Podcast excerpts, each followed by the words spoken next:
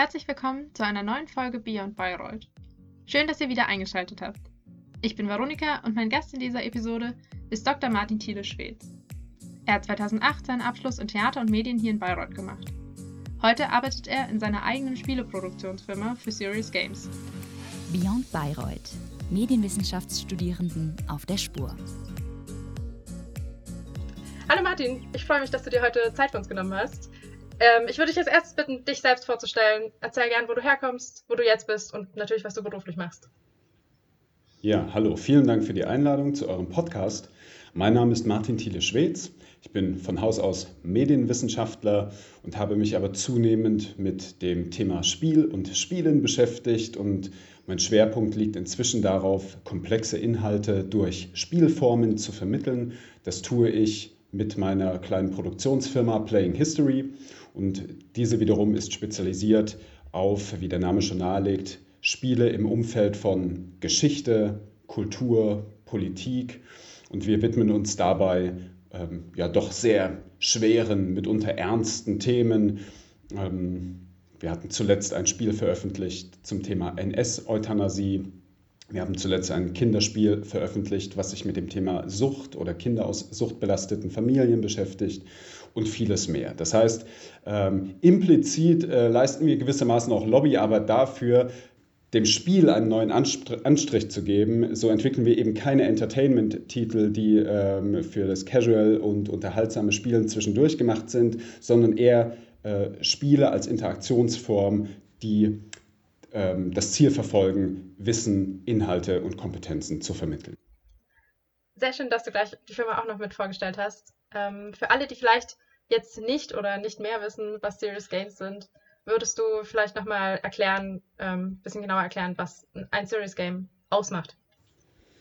Ja, das kann ich machen. Der Terminus Serious Games ist im Grunde genommen ein bisschen problematisch, weil er Spiele eben einteilt in ernst und ja, unernst. Ähm, was im Grunde genommen nicht so richtig zulässig ist, weil es natürlich da draußen auch viele gute Entertainment-Titel gibt, die sehr wohl auch zu didaktischen Zwecken, zu Vermittlungszwecken eingesetzt werden, so, äh, werden können. Ja, ich denke da an Minecraft, wo äh, Aquädukte gebaut werden. Ich denke an ähm, das Spiel The Walking Dead, wo äh, im Ethikunterricht dann über Moralvorstellungen und so weiter gesprochen wird und so weiter. Aber im Gegensatz zu, zu diesen Entertainment-Titeln, die in erster Linie dafür gemacht sind, sich kommerziell zu verkaufen, ist es eben bei Serious Games so, dass sie an erster Stelle eben das Vermittlungsziel haben. Das heißt, im Vorfeld wird definiert, was soll dieses Spiel mit Hilfe seiner spielerischen Methoden vermitteln, äh, welche Kompetenzen, welches Wissen, welche Learnings.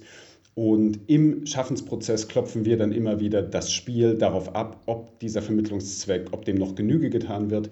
Das heißt, im Vergleich zu Entertainment-Titeln geht es bei Serious Games in erster Linie um die Vermittlung. Gleichwohl ist es unerlässlich, dass die Spiele trotzdem Spaß und Vergnügen bereiten, denn nur so kannst du ähm, ja, die Chancen des spielerischen Formats dir zunutze machen, nämlich ein niedrigschwelliges Lernen ähm, ermöglichen. Was würdest du denn dann deiner Meinung nach sagen, ist der größte Unterschied bei der Produktion von Serious Games oder anderen Spielen?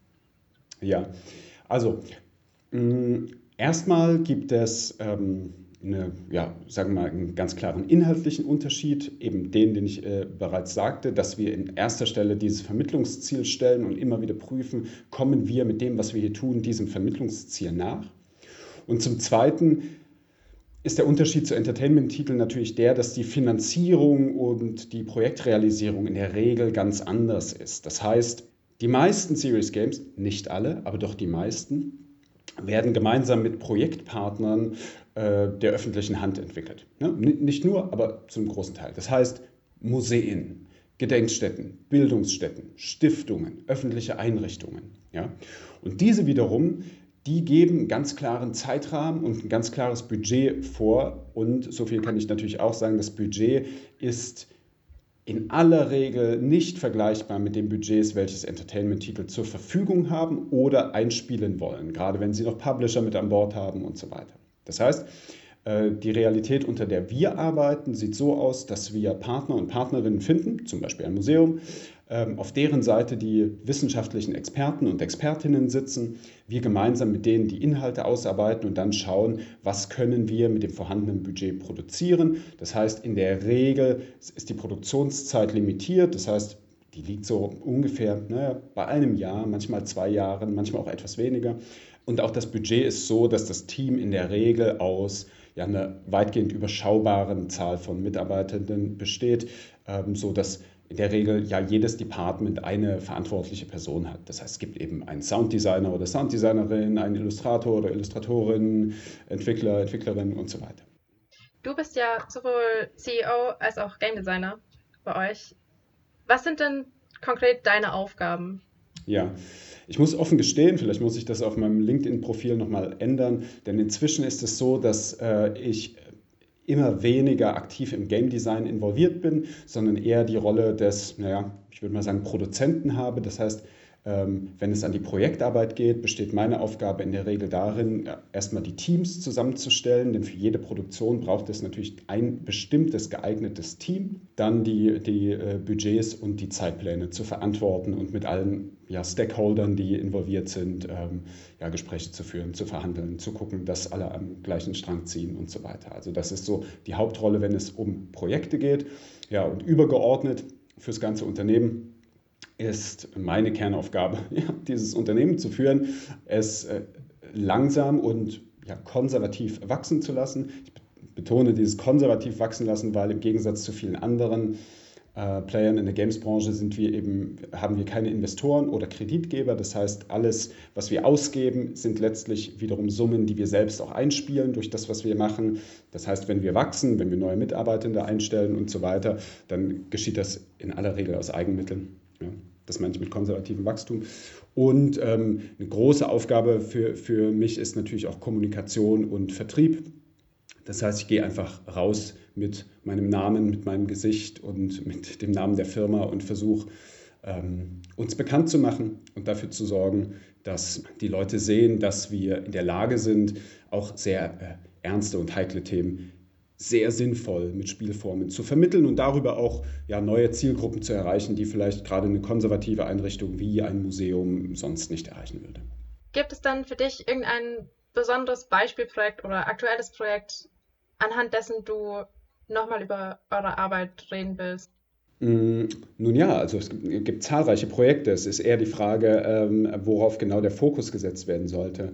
Ähm, ich kann ja mal so exemplarisch äh, so, so eine Entwicklung eines, eines, eines Spiels äh, deutlich machen. Das könnte ich jetzt zum Beispiel exemplarisch tun an dem Spiel Leipzig 89, was wir gemeinsam mit dem Deutschen Historischen Museum entwickelt haben. Dabei handelt es sich um, eine, um ein Mobile Game, was die friedliche Revolution oder den einen Tag der friedlichen Revolution, nämlich den 9. Oktober 89 in Leipzig thematisiert. Und dabei handelt es sich um eine interaktive Graphic Novel. Das heißt, erstmal ist es eine Graphic Novel interaktiv, weil ich aus der Perspektive von sieben beteiligten Personen Entscheidungen innerhalb dieses Tages treffen kann und somit auch den Ausgang der Geschichte ein wenig beeinflussen kann. Ja. Dieses Spiel ist zwar ein Mobile Game, ist aber gleichzeitig auch für den Raum konzipiert. Das heißt, es war Gegenstand einer Installation, die ähm, zwei, drei Monate im Deutschen Historischen Museum in Berlin zu sehen war. Wird gerade noch mal weiterentwickelt. Ja, und das sah so aus, dass wir natürlich ne, mit so einem großen Museum erstmal ja, gewissermaßen äh, äh verständlich machen mussten, was bedeutet es, eure komplexen Inhalte äh, herunterzubrechen, zu abstrahieren, zu reduzieren auf eine Spielform im nächsten Schritt ging es darum, sich klar zu werden, ja, was und wie genau wollen wir erzählen. Das war dann ein sehr langer Prozess, der das Narration Design bedingt hat. Ähm, Narration Design in dem Fall, ne, man schreibt Skripte, man schreibt Drehbücher und äh, ähm, ja, seziert dann gewissermaßen diese Drehbücher, dass sie als kleine Textblöcke in ein Spiel passen. Ja, das Ganze auch zweisprachig in dem Fall. Das war ein sehr aufwendiger Prozess, weil es eben ein sehr textlastiges Spiel ist, wird sehr viel quasi geredet innerhalb des Spiels. Ähm, also sehr viele Dialoge, die dargestellt werden. Äh, eine weitere Herausforderung war natürlich die visuelle Gestaltung. Ne? Hier ist es ganz wichtig, die richtige Handschrift zu finden, auch die richtigen Illustratoren oder Illustratorinnen zu involvieren, die eben genau den Ton treffen. Es soll einerseits ja mitreißend, fesselnd sein, es soll eine spannende Darstellung sein und gleichzeitig aber eben auch ja, äh, respektvoll und pietätvoll gegenüber den beteiligten Personen damals. Ähm, wir haben das Department des Interface Design, UI Design. Ja, wie sehen quasi die Steuerelemente innerhalb der App aus? Sound Design ist ein großes Thema. Und in dem Fall ist es eben auch, ist es eben auch so, ähm, dass äh, wir immer schauen mussten, wie ist dieses Spiel in die Installation eingebettet. Also es ist mehr als nur das Überlegen, wie sieht das Ganze auf dem Screen aus, sondern ähm, eben auch das Überlegen, wie nehme ich das Ganze im Raum wahr. Das heißt, was ich damit sagen will, ähm, ist ein komplexer Prozess, wo viele Departments ineinander greifen und am Ende ähm, auf, auf ein bestimmtes Ziel zuarbeiten. Und das umzusetzen ist doch ja, mitunter ein komplexer Prozess zu steuern, insbesondere wenn man mit Beteiligten involviert ist, die das noch nie gemacht haben, ja, wie, wie eben ein Museum. Und so kann ich auch sagen, dass die meisten Museen, zum Beispiel, mit denen wir zusammenarbeiten, die Spielform auch zum allerersten Mal äh, in ihr Portfolio mit reinnehmen. Das klingt sehr, sehr spannend und vor allem sehr, sehr weit gefächert. Was macht denn für dich den Beruf aus? Also, was ist für dich da persönlich reizvoll dran? Also ich kann sagen, ich bin mega glücklich, dieser Tätigkeit nachzugehen. Warum? Äh, weil wir hier erstens eine Methode gefunden haben und eine Methode auch selbst in unserem Team hier entwickelt haben, wie wir solche Spiele auf die Beine stellen können. Das heißt, wir arbeiten auf der einen Seite mit einem Format, was wir selber lieben und mögen. Also ne, wir spielen auch selbst einfach gerne und viel oder so viel wie, wie es geht, ja, in unserer Eingebundenheit in verschiedenen Kontexten. Und gleichzeitig haben wir das Privileg, immer wieder uns neuen Themen äh, auszusetzen, uns immer wieder mit neuen Themen zu konfrontieren. Also ich kann zum Beispiel sagen, ne, bei dem äh, Spiel äh, Spuren auf Papier beispielsweise, was sich mit dem Thema NS-Euthanasie beschäftigt, da habe ich so viel über das, das Thema äh, der äh, NS-Geschichte gelernt, wie ich bislang noch nicht wusste. Äh, oder solche Details auch erfahren, die ich bisher noch nicht kannte. Oder wir, äh, ähm, als wir das Spiel Wendepunkte gemacht haben, ja, habe ich einfach sehr viel, bin ich sehr viel in Kontakt gekommen mit Personen und habe über deren äh, Wendebiografien gesprochen, habe sehr authentische und nahe persönliche Geschichten mitbekommen über Erlebnisse in der Wendezeit und so weiter. Und das kann ich eigentlich von jedem einzelnen Spiel sagen, dass es mich als Mensch einfach auch äh, ja, ein Stück weit klüger gemacht hat, dass es äh, mich das Beschäftigen und Eintauchen in diese Inhalte einfach ja, weiterbildet. Und das ist, ähm, das ist äh, wunderbar. Das ist wunderbar und ein Privileg, diesen Job machen zu können.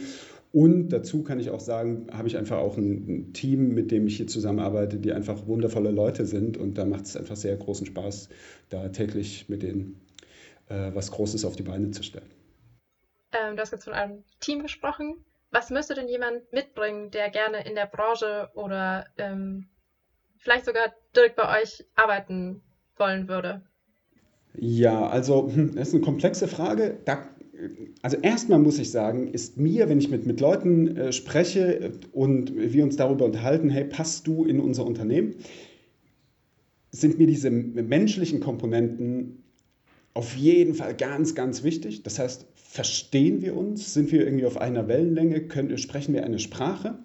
Weil alles, was so an ja, Hard Skills äh, anbetrifft, das können die Leute lernen. Ja, wenn jemand sagt, ah, hm, ich habe hier ein Auge für dies und das, aber kann diese Software noch nicht so gut, sage ich mir, ja, okay, kein Problem, kannst, kannst du lernen, aber irgendwie äh, ja, ähm, gute Umgangsformen oder ein nettes Miteinander kann man quasi, oder ein Flow mit jemandem zu haben, das, das kannst du eben quasi schwerer lernen, glaube ich. Deswegen ist erstmal so diese menschliche Ebene das, wonach es mir zuallererst, ähm, äh, was mir zuallererst wichtig ist, äh, genauso wie einfach motiviert zu sein, ähm, ähm, enthusiastisch zu sein gegenüber dem, was, was man tut, ähm, äh, eine Begeisterungsfähigkeit mitzubringen. Das, das sind die Sachen, die ich sehr wichtig finde. Ja, und ansonsten natürlich gibt es natürlich auch eine Komponente von gewissen Hard Skills. Also man sollte sich schon einfach mit Spielen und Spielformen auskennen ja, zum Beispiel jetzt neulich meine Stelle als, als Designer oder Designerin ausgeschrieben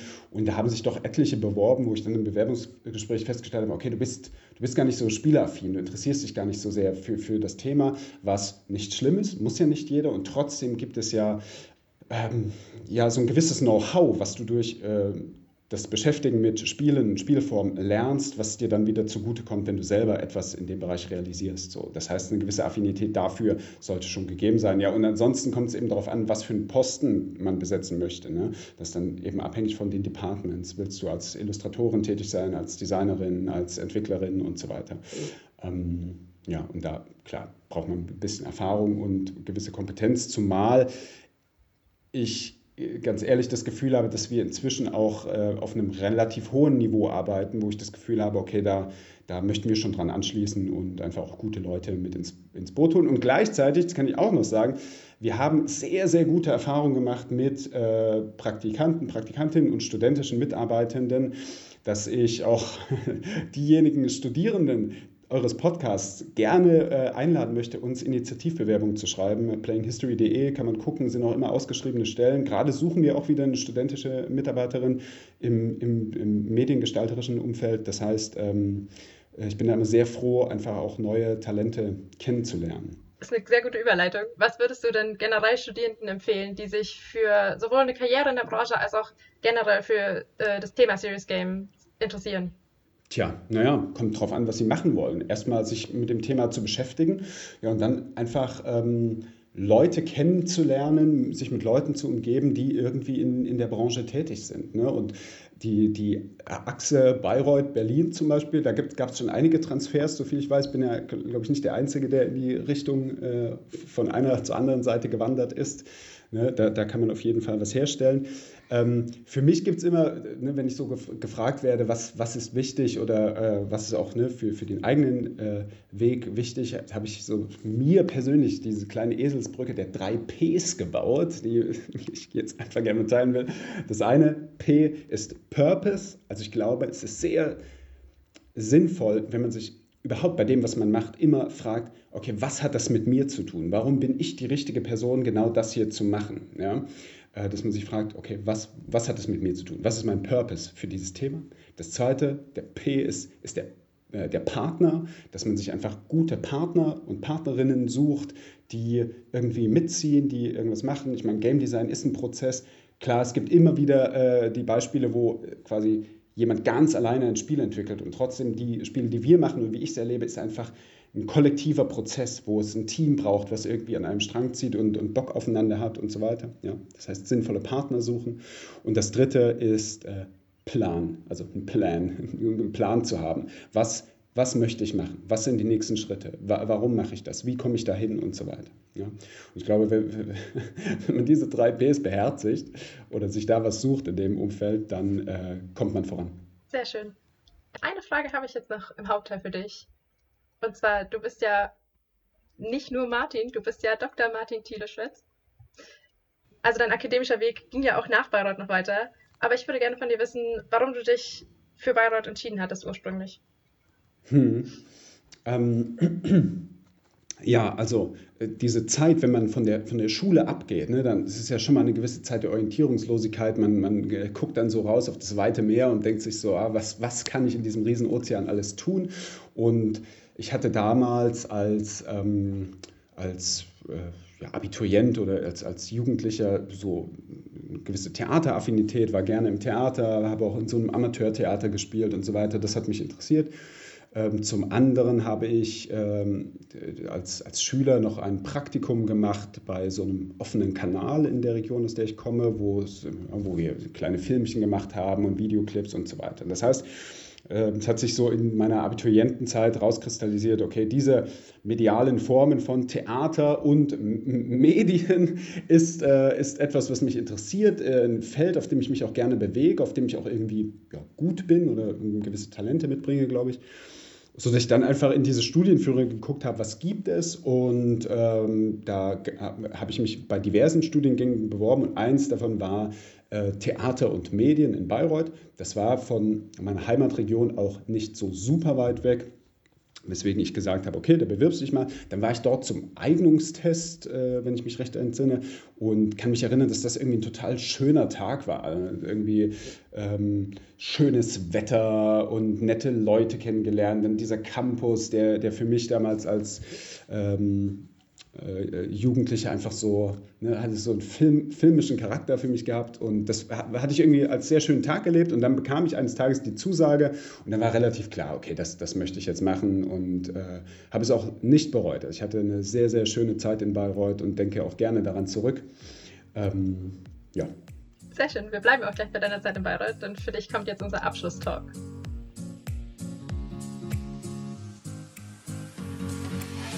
Der Abschlusstalk.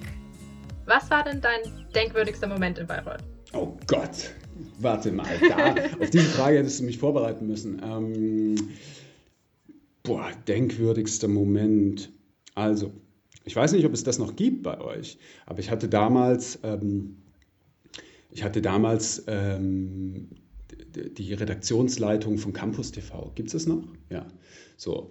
Und ich kann mich erinnern, äh, dass da so ein Fest gab, so ein Medienfest, irgendwie, wo auch relativ viele Gäste in meiner Erinnerung da waren, wo dann so offiziell dieser Staffelstab erstmal an mich und ein Jahr später dann von mir an jemand anderen weitergegeben wurde. Und das war irgendwie, war irgendwie schön, weil man dann das Gefühl hatte, ey, okay, wir haben hier was richtig Cooles gemacht, wir haben hier was Großes gemacht ähm, für unsere damaligen Verhältnisse. Das war irgendwie ein schöner Moment.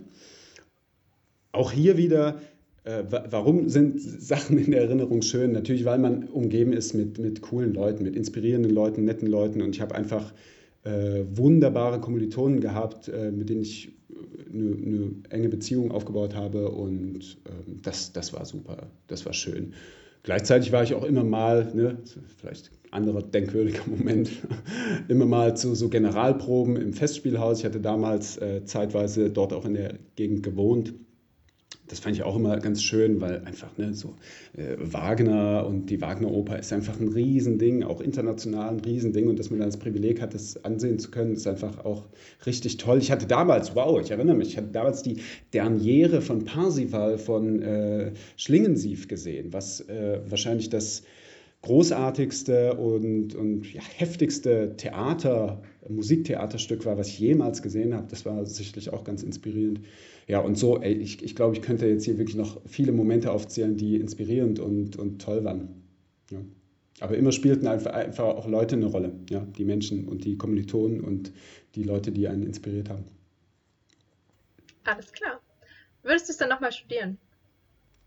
Ja, auf jeden Fall. Also das war für mich das, das richtige Bindeglied zwischen äh, ja, Schulabgänger sein. Ich habe damals noch Zivildienst gemacht und anschließend dann eben mein erstes Studium. Das war genau richtig. Das war für mich die, genau die richtige Größe. Ich habe, wie gesagt, tolle Menschen kennengelernt. Ähm, die, der Campus war irgendwie nett. Die Angebote, die ich damals hatte, waren cool. Also das war alles genau so richtig, wie es gewesen ist. Und ich kann mich erinnern, ich bin dann ja weitergegangen, habe den Masterstudiengang in Potsdam gemacht und muss ehrlich gestehen, dass ich dann ein bisschen enttäuscht war, weil da doch ein ganz anderes Lebensgefühl mir entgegenkam, ähm, weil in Potsdam hast du eben die Situation, dass die Mehrheit der Leute in Berlin wohnt und dort ihr eigenes Netzwerk, ihre eigene, ihr eigenes Umfeld haben und dann quasi zum Studium nur mal eben nach Potsdam pendeln. Das heißt, dieses Gefühl von, ja, wir sind irgendwie eine Gang hier und wir äh, entwickeln hier zusammen was und sowas, war für mich zumindest in Potsdam weitaus weniger gegeben, als es in Bayreuth gewesen ist.